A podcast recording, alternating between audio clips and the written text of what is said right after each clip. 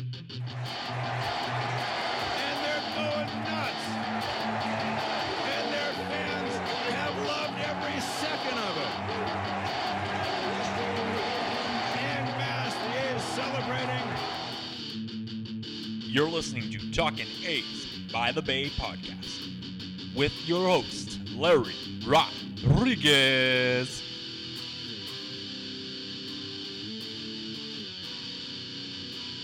Oakland A's are on top. Uh, still, the American League West, but let's be real. Things are getting a lot more tighter, and just to be even more transparent, a lot more thick and heavy. Welcome back, Talking A's by the Bay fans. Thank you so much for joining me here as the Oakland A's have crossed the major counterstone of a quarter way through the season, and your Oakland Athletics are doing pretty good, like I just mentioned. But there is a little bit of tension. Yeah, I did. I did rhyme there. But you know, let's let's not get too cocky already. Just starting this one off, right? Don't don't get cocky because the A's don't have enough time or enough momentum to be cocky because right now as we speak the oakland athletics here on may the 17th as i'm recording this are atop the al west at 25 and 17 they have a half game lead over the houston astros right now which is not very much who they will be facing this week which we're going to cover here on today's podcast. And then behind them, you got Seattle at four games back, LA Angels, let's just say Anaheim Angels at six games back. And then you have the Texas Rangers. For a moment there, everyone thought was going to be the team with some kind of push, is now six and a half games back. Now, I just mentioned a minute ago, we're only a quarter of the way into the season. So that doesn't do, you know, a lot of stuff can happen. And that just leads me right into a lot of things have happened the last week. And I'm just going to get this right now out there on the table. Um, probably one of the biggest developments this week as we do.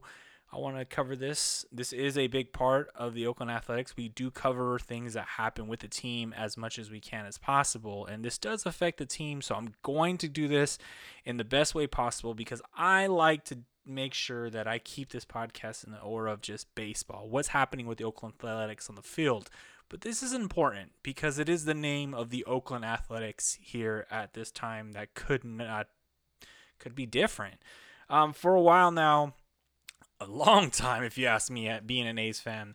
Uh, one of the biggest holdups for this team, according to the management of the team, is that they don't have a good stadium to support a payroll for a team, and that's why we see players leave. And a part of that is players want to come to places that are nice to play for, right?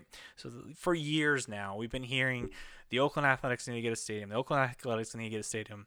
Then recently developing the last five to almost 10 years now, Dave Kaval uh, became the A's president of baseball operations and was mainly here to lead the way to try to develop a stadium here in the Bay Area. Because according to the commissioner of baseball, at that time, uh, Oakland was a still a big enough market to have a Major League Baseball team, even though the Giants kind of knocked the A's out of trying to have a stadium in the past because of territorial rights, which is a whole different reason.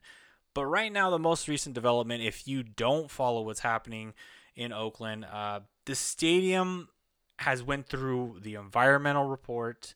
Dave Kaval has been to the um, legislator in California. He's spoken with the governor, and then he's also went to Congress, I believe, in Washington, to rally the Oakland Athletics development. Because if there's one thing known that if you live in California, I'm assuming you're a California native listening to this, but if not, if you're on the outside, it is hard to build anything out here with many not just money investment, but also with all of the making sure that it applies to each criteria of that it supports a community.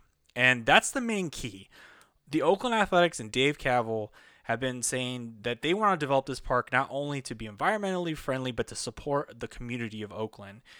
And now, when they've proposed it to the Oakland, uh, the Oakland Chamber or the Oakland city, the people. That, I just want to make sure that the the people that oversee the city and vote on decisions on what to be developed, they have asked a lot and proposed a lot. Uh, the exact number that I think a lot of people is sticking with them is that the A's are asking for eight hundred and sixty-two million dollars in infrastructure support. Um, this is going to be a privately financed stadium, but that is a lot to be asking for development around the area um, for this town or city, I should say, of Oakland. And it, it can be causing an issue now because just recently this week, the biggest development was what I mentioned. I keep talking is that Major League Baseball now, the commissioner of baseball uh, at this point, I think I said did I say Rob Manfred or Roger Goodell? if I mix that, I'm so na- Rob Manfred uh, came forward and said that it's it's just not going to happen, and the A's, if it's not, excuse me, going to happen, the A's should look for other options. Um, and meaning by that, he means other options in other cities to develop a, a new stadium. Uh, this is a touchy topic, and I'm just going to keep this as brief, like I said. I think I've heard lots of feedback listening to A's post game. They have A's Cast, and uh, once again, shout out to Chris Townsend A's Cast doing an excellent job covering the Oakland Athletics. Um, a lot of people have been able to call in and voice their concerns, and there's two ways I stand on this. Okay, they've Oakland has lost the Raiders and the Warriors. This is a very touchy topic because this would be the last professional team available, and let's just say it: the team with the most, I would say history in regards if you're going to go post like people that believe and love baseball it is developed in the history. No offense to the raiders they have history here as well but the a's have won championships here too uh, and it goes way back. I mean that they the revival of this team and the revival of the city of oakland you can argue those teams in the 80s were a big part of that. Um, so now to be at this point uh, where you could lose another team uh, over money and a vote that's not happening with the city council, which I think it's the right wording, it's a frustration. And the fans are coming out on those outlets and letting people know how they feel. Where do I stand on this? Number one, the Oakland Athletics is all I've ever known. So the Oakland A's is what I'd like to have them as. And they are the number one embellishment of what Oakland stands for. I think they do take on players that come here do take on uh, the the word behind that, the image behind it. It's not somewhere necessarily everyone wants to go watch a baseball game, which leads me into the next topic. It's not somewhere everyone wants to watch a baseball game. Reality is, folks, that stadium, yes, that's out of the question. That's another big part that was developed. They will not build a stadium on the Oakland Coliseum property. That was decided as well. It's not feasible at this point. And I can't see why it wouldn't be. I mean, folks, the stadium, the lights are having issues. There's been sewage problems there. And location is important if you're trying to develop a stadium that increases your fan base.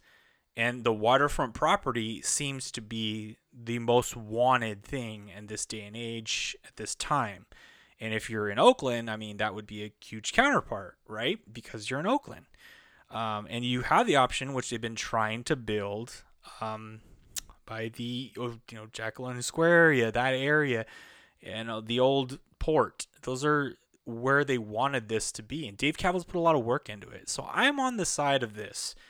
Look, if baseball is telling the city of Oakland, the city council, if this can't be decided and this gets hung up and it doesn't get voted and put through and the A's could leave to multiple places have been mentioned. I think a lot of the hot topic is Las Vegas because the Raiders are so current, but there's other cities that play for this, including Montreal, which we don't even know.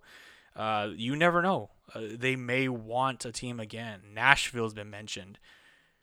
I stand it here. I'm an Oakland A's fan, and that's all I've ever known. So I like the Oakland town and I like the development. I love what Dave Kaval's been trying to do. But politics is something that is definitely out of my realm and not of my even uh, something that I like to even cross the board. What we're here is sports. And it is a business, folks.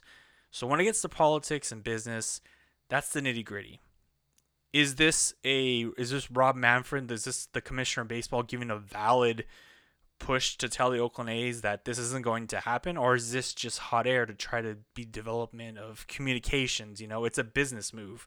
Who knows?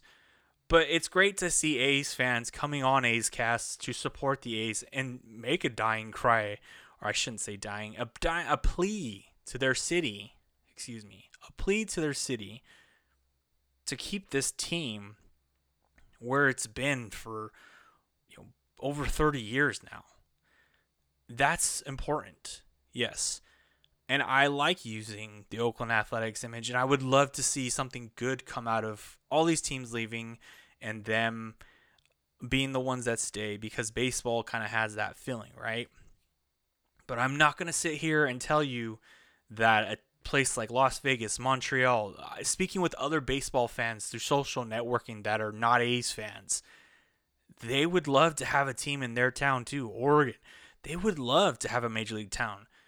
So yes, it does take efforts from the people, just like Dave Kaval's been trying to get individuals there to plead for the Oakland community to push their leaders to make the right decision.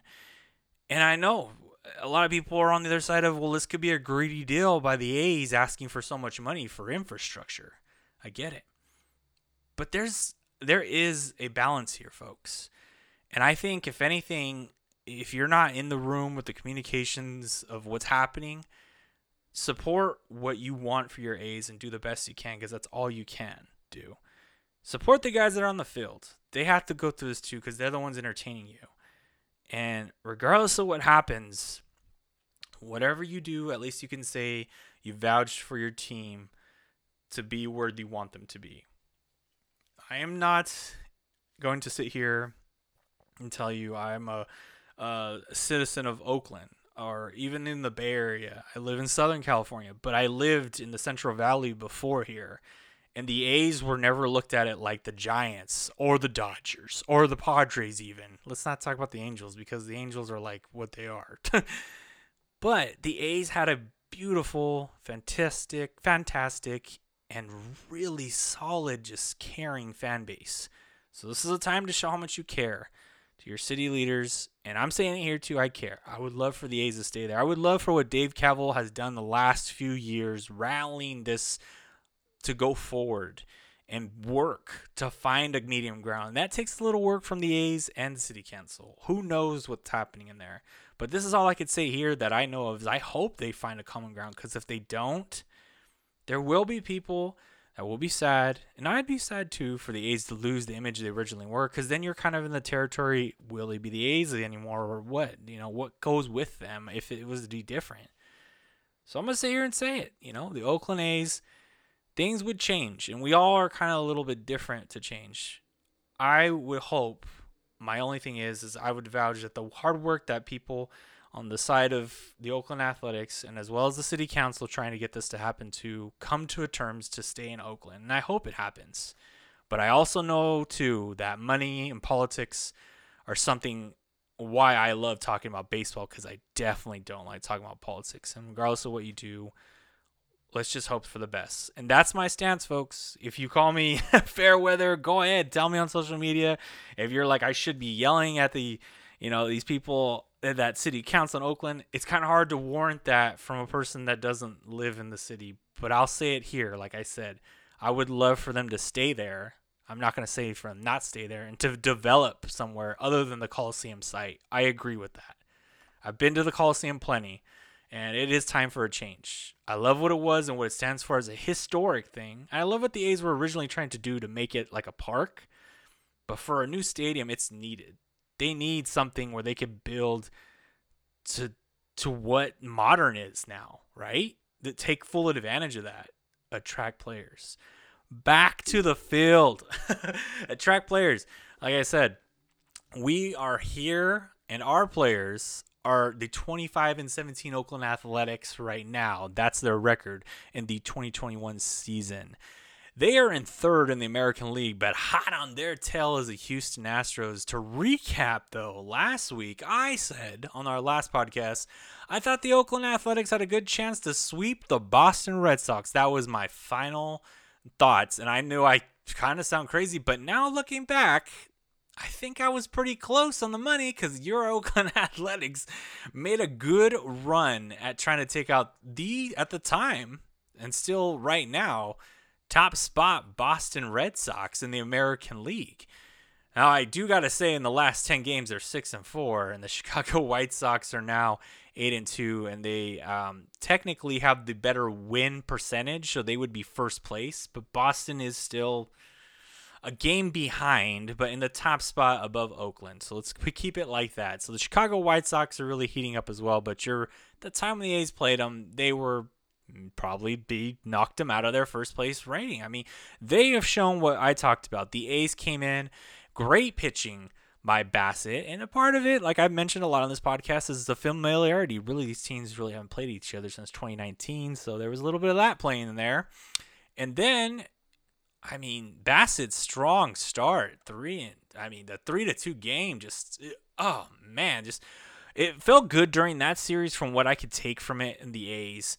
Um, main keys from that series is I felt like they figured out a way to win games in positions where you had to get together runs because, well, the trend to MLB, and especially with the A's, is scrapping together runs because they're hard to come by because pitching is ahead of hitting for sure right now, um, except for a team we're going to mention here that will be playing next here in a bit. um, I'm talking about those dang Astros, but to go back, they were putting together games and not the situation where you would think be beneficial for this team. This is a team that really bases themselves on the home run, and they found ways to win these games against Boston, very close to sweeping them, eh, which is almost like the unheard of. I don't know, albino animal. it's a very rare thing to sweep in Boston, but the A's had a shot there for a minute, but lo and behold, the, speaking of pitching, Sean Manaea with some of the worst numbers, the over six ERA, the same team, not same team, but let's say the same organization he no hit in Oakland, Boston Red Sox. But in Boston, he's not good. And I mean, I didn't know those numbers until they started posting them after his terrible outing, uh, which was just not good. But the pitching after him, if you hung in there, uh, that was I, I was pretty impressed with that as well, thinking like, well, at least when he left, I mean, there the bullpen is showing that they could stop the bleeding. Uh, I mean, that was kind of a positive. They did their best to get in there and, and do with what they had. Uh, Guerrera, Kolarek, uh, they came in there and they did what they can. I, they didn't give it up an air. Everybody else was Sean Manaea. It was to his name and Guduan. Sorry, didn't get that in there. Guduan. So that was I thought positive out of the bullpen to take from that game. But The A's, let's not do not skip over Kaprielian, Cap as he's being referred to a lot, and his start against the Boston Red Sox, which speaking of shaky, oh my goodness, bases loaded first inning. What is gonna happen here, right? In my mind, I thought, oh boy, poor guy making his major league debut, and this is how it's gonna go down. Like he just put himself in a hole, but oh man, that really made me feel good about your Oakland Athletics as well. Able to scrap together to get out of that inning and give him another chance with only giving up one run with the bases loaded, and he walked in the run. I mean, absolutely amazing. And if you watch the game, his father was there, um, and his story of his mother is a good, interesting story to look into as well. As she uh, is not with us anymore, James Kaprielian, and for his father to be elated through all the whole game, and he gets his first win, and technically only gives up one run, one error, six strikeouts, three walks, five innings pitch. It was pretty. It was just. It was amazing. Uh, just a great first game for for Kaprielian. And I mean, nice bullpen work once again. Burch Smith, Lou Trivino came in there a little shaky, but once again, Jake Diekman came in, took care of work. Unfortunately, leading on to the next set, uh, Jake Diekman, we might be a, a, little bit more weary this week than we were last week because the A's rolled into Boston and Jake Diekman had to battle some demons out there in Minnesota. Now, the A's rolled out of Boston going into Minnesota, and uh, winning six to one pretty handily in that first game on Friday. Then on Saturday, things began to get weird. So if you watch that Saturday game, the A's versus the Twins, they pretty much regulated. If you didn't, here's a little recap. They regulated that game easily. I would say handedly. And then you got to the later innings, and this Minnesota team did have high expectations uh, at the beginning of the year because they have power and they do have power throughout the bats, but they've been horrific. If you follow me on Instagram, I posted a um, a stat list down of what how bad they were on my Insta stories. That's at Talking A's by the Bay on Instagram, Talking A's by the Bay on Facebook, and on Twitter at A's by the Bay if you'd like to follow.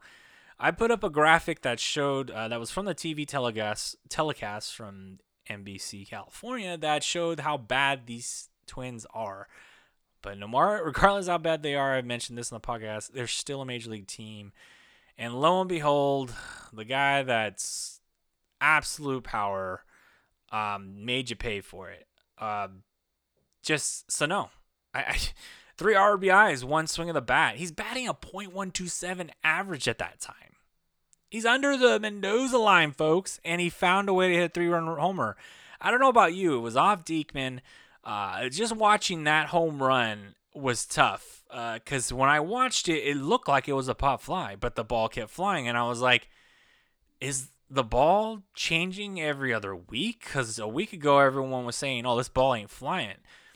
But for me, it may have been just the dynamics of the stadium, and you know, sometimes there's those winds in Oakland that kind of carry the ball too. So maybe there's something like that in Minnesota. But I think the bigger worry was seeing how that affected Jake Diekman. He was pretty upset, and it did kind of roll over into that game on Let's Talk About Sunday. The A's faced Minnesota, and on if you look at just the box line, or if you just watched it like that, um, I'm thinking if you're listening to this podcast, you may have, may have not. You may have watched the actual game. You missed out on maybe uh, hours of frustration because that Sunday game was just absolute. I'm gonna say it. The A's. If you saw any of the players when I mentioned this, Chris Bassitt, uh, had comments on this game as well, and Matt Chapman because it directly affected him. The officiating or umpires for this game, including New York's review panel, whoever that may be, and whoever's sitting in that room, made some mistakes. They did not do this game well. The specific one play I'm talking about with Chapman, him giving him feedback on uh, NBC's California uh, sports network. Uh, they talked about after the game if you could find an interview snip somewhere. Uh, Chapman hit a good, solid double, it looked like, but the relay throw, uh, this was an RBI hit going into second. Andrew Andrelton Simmons uh, was there, caught the ball, and he kind of made this weird move because it was thrown to his left, and he ended up like falling and rolling on to Chapman, but he never tagged him. Clearly in the slow motion, may have been a little bit hard to read because there's bodies on top of each other if you were in the play. So one to review, but in the review, like I just said, you could see and he watching the replay, he never tagged him. He did this weird rolling move, and unless you're going to count his body as the ball, he was safe. Absolute trash. I'm going to say it. Umpiring, you know, is tough enough to deal with, but when you go to review and then then it still does it, it it still counts as an out when he didn't even what's the good for the review? And i'm just going to go off on a little tangent here. How is it baseball not looking at this? Who is making these decisions? Who is there making this call? What and who? We're told it's a panel of previous mlb players or umpires making this call and if it's an umpire making this call, my first and only clean directive here to just keep it as simple as possible. How are you going to get another MLB umpire to tell another MLB umpire your call was wrong if they're unionized group and it looks badly on them when they make their other umpire look bad? For me and you, it's what's right and wrong. This is why you make replay to correct plays that could alter the game, unfortunately. It almost did. I am just to the point, it is bad enough that they haven't figured out a way to make this faster in review. Second, to blow calls like this for the A specifically, Matt Chapman's comments. It just feels like New York doesn't give us the calls. Quote It's bad. Bassitt didn't even want to give a comment on this. He just had to try to work around this question. But the main thing I love from what that interview, if you listen to it, he said this game is what the A's are about. This team and what you saw today and those calls, this is what this team is about. If you're getting jacked over in the strike zone, you're getting bad calls from the review, you're trying everything you can do, and you find a way to win. That's what Bassitt was saying. And he even said the words, I hope I don't get fined for calling out you know, with the umpires for what happened today. And I hope not either. They're passionate. They care. They were on the field. Luckily, the A's came out alive in this one, seven to six. Lots.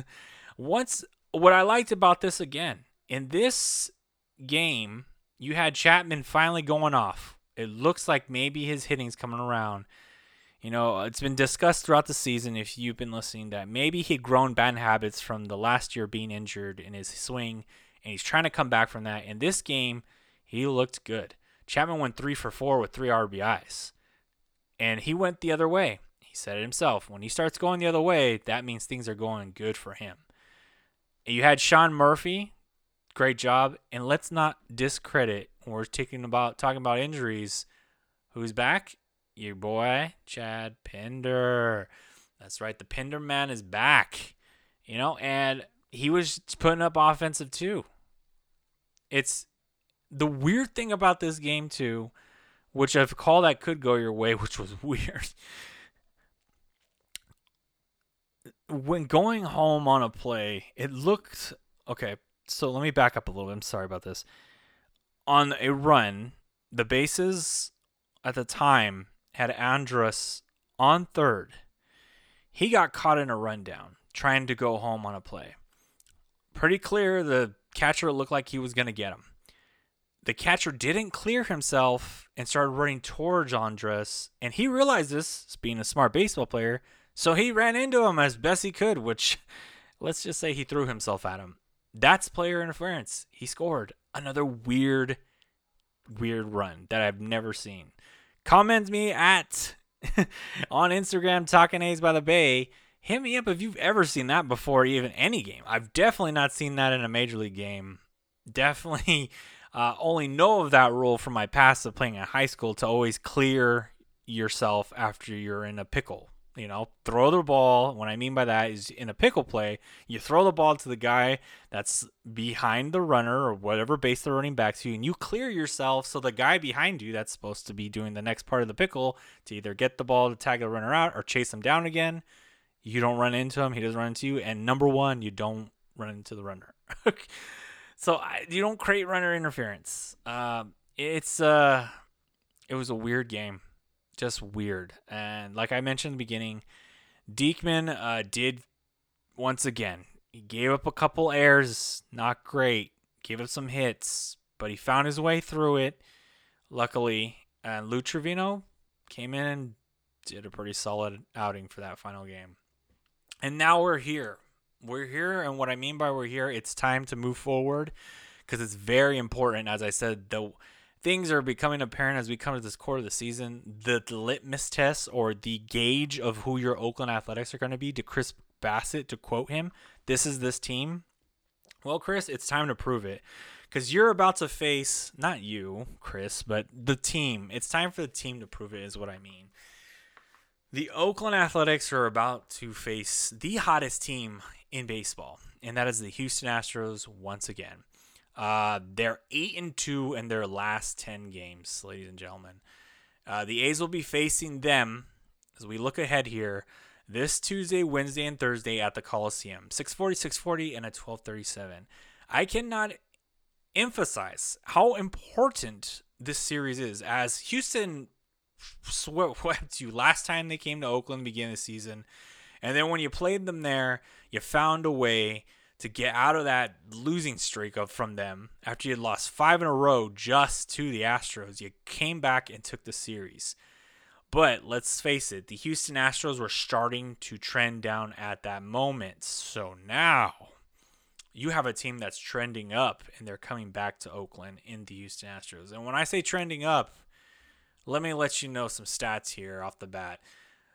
Their hottest hitter is Kyle Tucker again. You've heard that name, the right fielder. He's got nine hits in their last seven games. He's batting 409 average, and he's got three home runs. He's their hottest hitter. So look out for that. And then right under him, Yordan Alvarez. You know that name as well, with eight hits, 364 batting average last seven days, and he has a home run. And then Jose Altuve is figuring out as well in the last seven days. He's a 368 batting average right now with 19 at bats. So these guys are all batting over 300. All the guys you think of, Correa, Bregman, uh, they're all batting over the 300 mark, and they almost all of them have a home run, not Bregman. So they're filling themselves. The team overall, just looking at them hitting in the last seven days, in Major League Baseball, their OPS is 0.853. That's second only to the hottest team right now, other than the Astros, we talked about early in the podcast, Chicago White Sox. Now, why I put these two in different layers?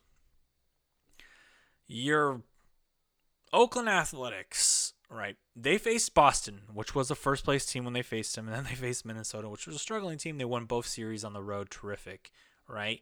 Chicago White Sox are facing their division, and the Kansas City Royals are kind of falling through. So, not saying there's no easy game in baseball, but they're they're benefiting from their part of the schedule. Now, if you ask me about the Astros, are they benefiting from their schedule? Well, you let's put it like this: they faced the Rangers when they came to play the Rangers recently. This team was looking pretty good.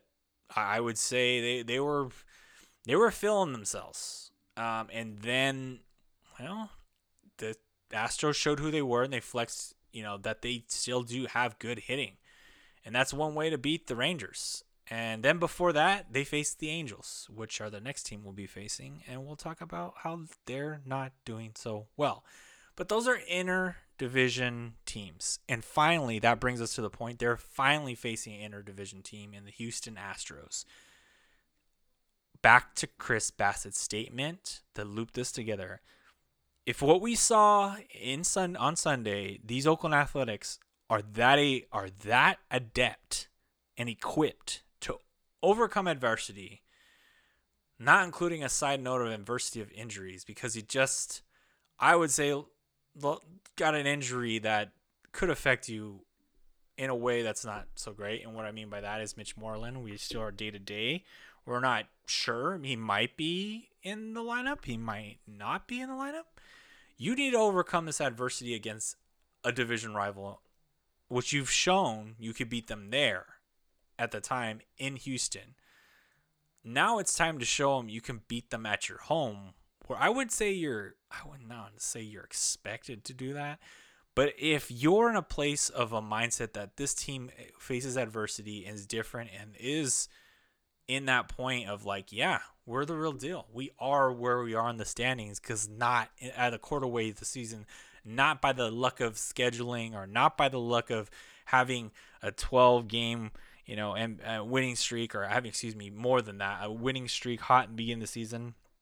It's because of pure talent. Uh, o- overcoming injuries from AJ Puk, Jesus Luzardo, Mike Fiers, JB Wendelken, do you want me to keep on going? Trevor Rosenthal. Overcoming those injuries.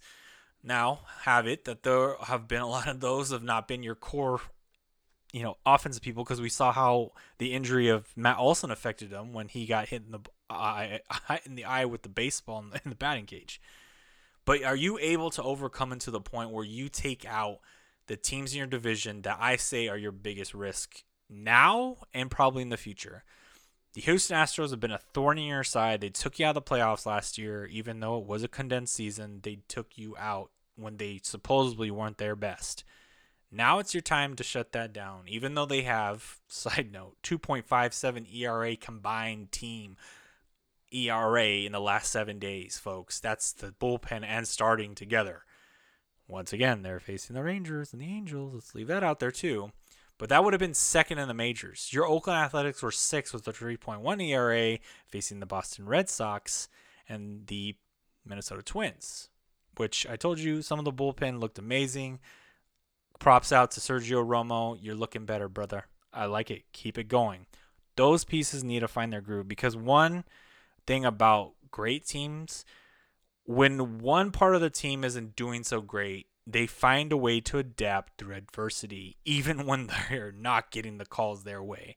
And this is key because when you got a team that's known for cheating, let's put that out there, even when they're against you in every way they can, whatever you have it, because the Astros won't ever cheat again. Yeah, right. we'll never know, right? We can say that. It's public knowledge. They've cheated. Why wouldn't they cheat before? Many of those guys are still there. We, I won't forget that. So why wouldn't they do it again? When the cards are stacked up against you and a team could be cheating again, or they're just getting really hot, or they're continuing to be the Houston Astros that they've been a thorn in your side for the years before, you need to put the statement to get their high of playing the Angels and the Rangers, who are probably not the best teams in this division this year, to bring them back down to reality and take this series one game at a time.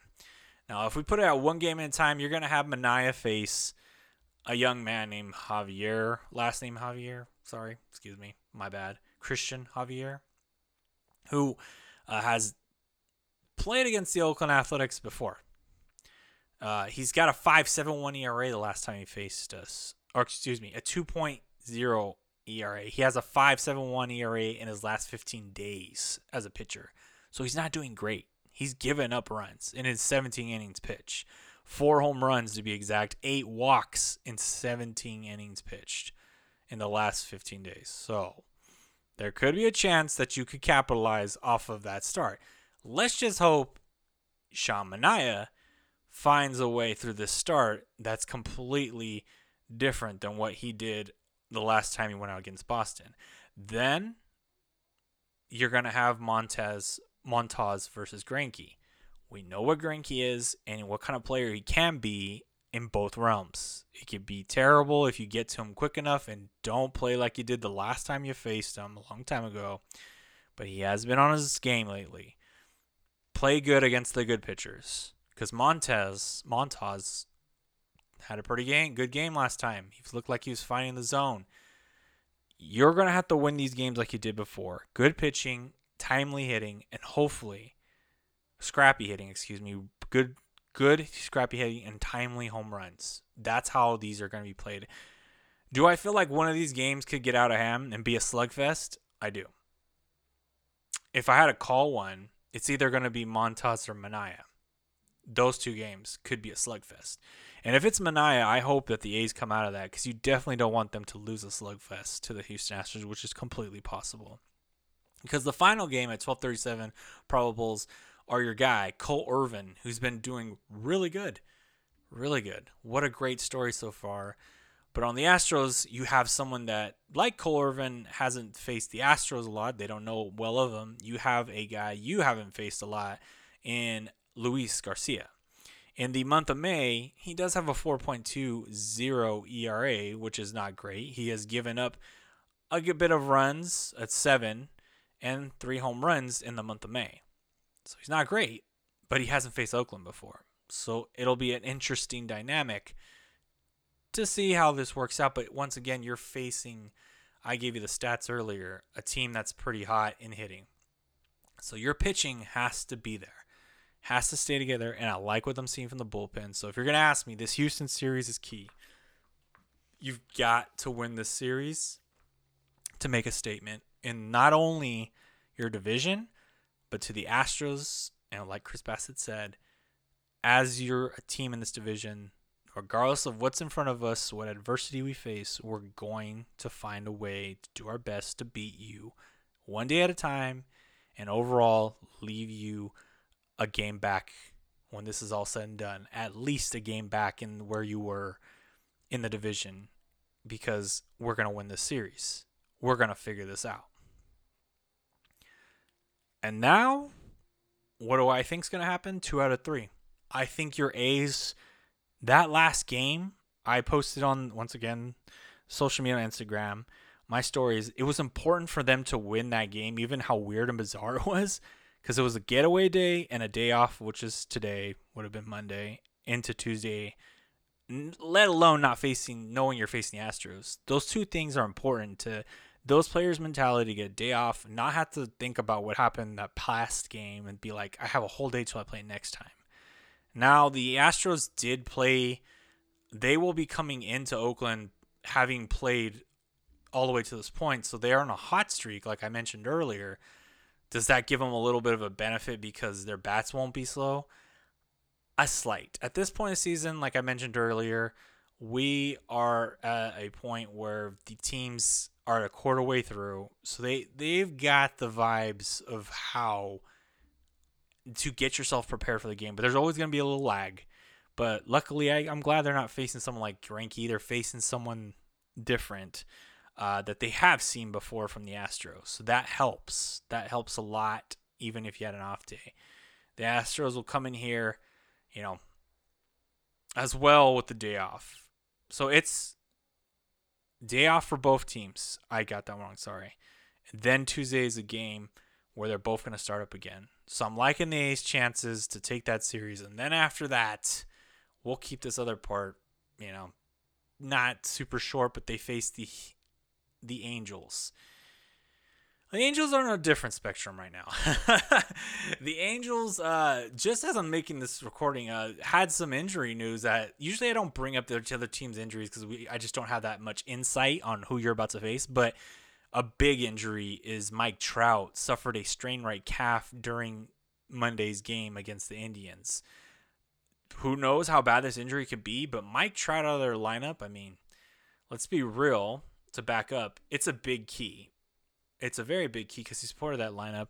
And their biggest development this week would be Albert Pujols going to the Dodgers, but officially being released.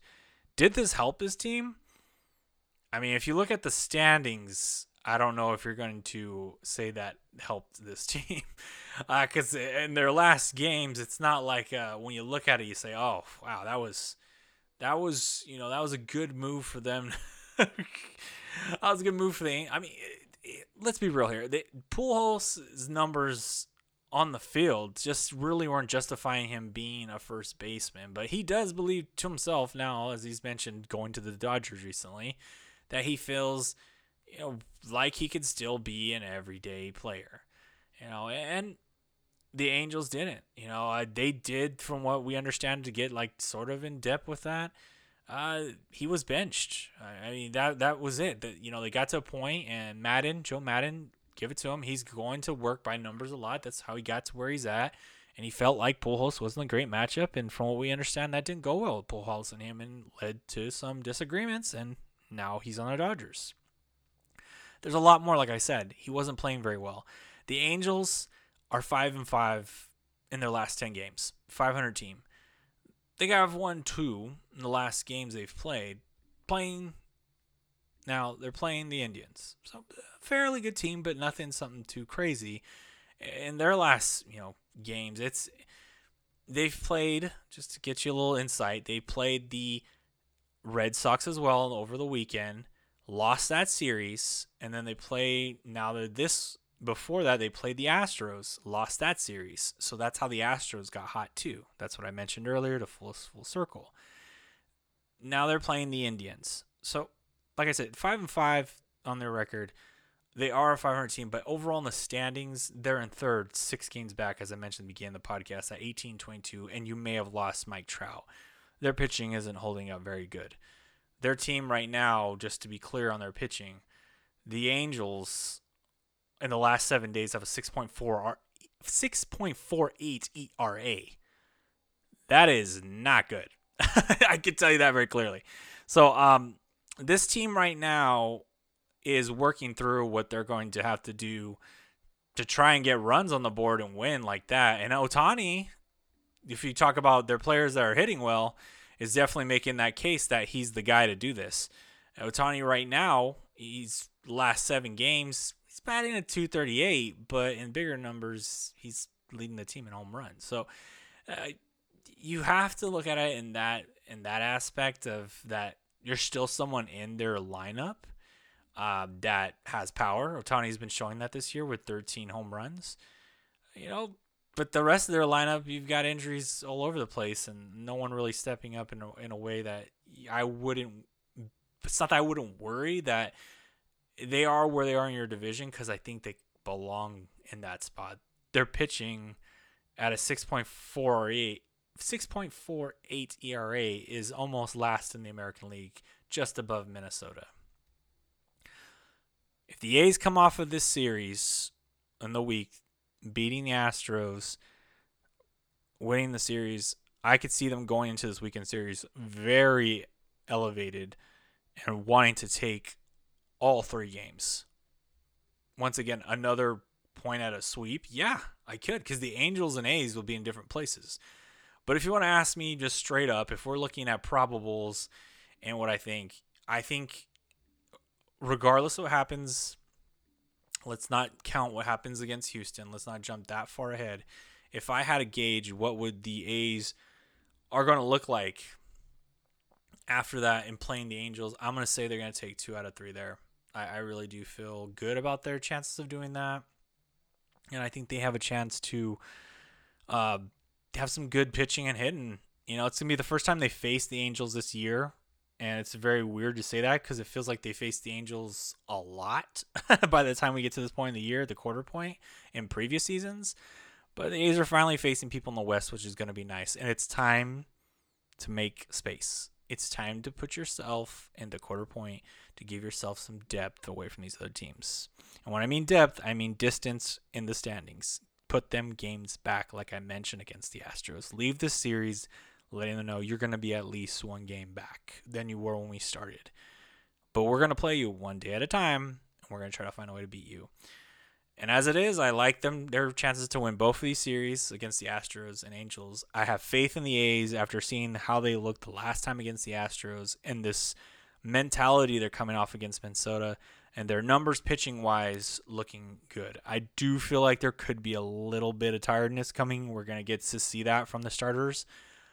But if there's any time for tiredness, like I said, a blowout game could happen against this Houston Astro team. Your bullpen pieces are starting to look a little better. Jake Diekman a little scary. Trivino's always been that, but Petit's still looking good if you ask me. And you still have Sergio Romo coming back around, maybe solidifying his role finally. You still have other guys in that bullpen that are going to try their best and win you games. So it's going to be an interesting week for Oakland A's baseball. Let's leave it at that, right, folks? Thank you so much for listening to Talking A's by the Bay. That wraps up this episode of the 2021 season. Uh, we're this one episode. Uh, they, if you want to follow me on social media, on Instagram, like I mentioned, Talking A's by the Bay, Facebook, the same Talking A's by the Bay. Look those up, and then on Twitter, it's at A's by the Bay. So at A S B Y T H E B A Y at A's by the way on Twitter.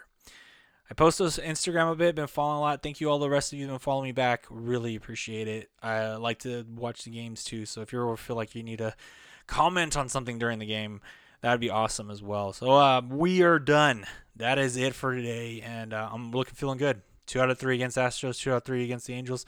And lo and behold, one last big statement. If you've listened here all the way to the end, uh, I will be at the game on Saturday in Anaheim if you're going to be there.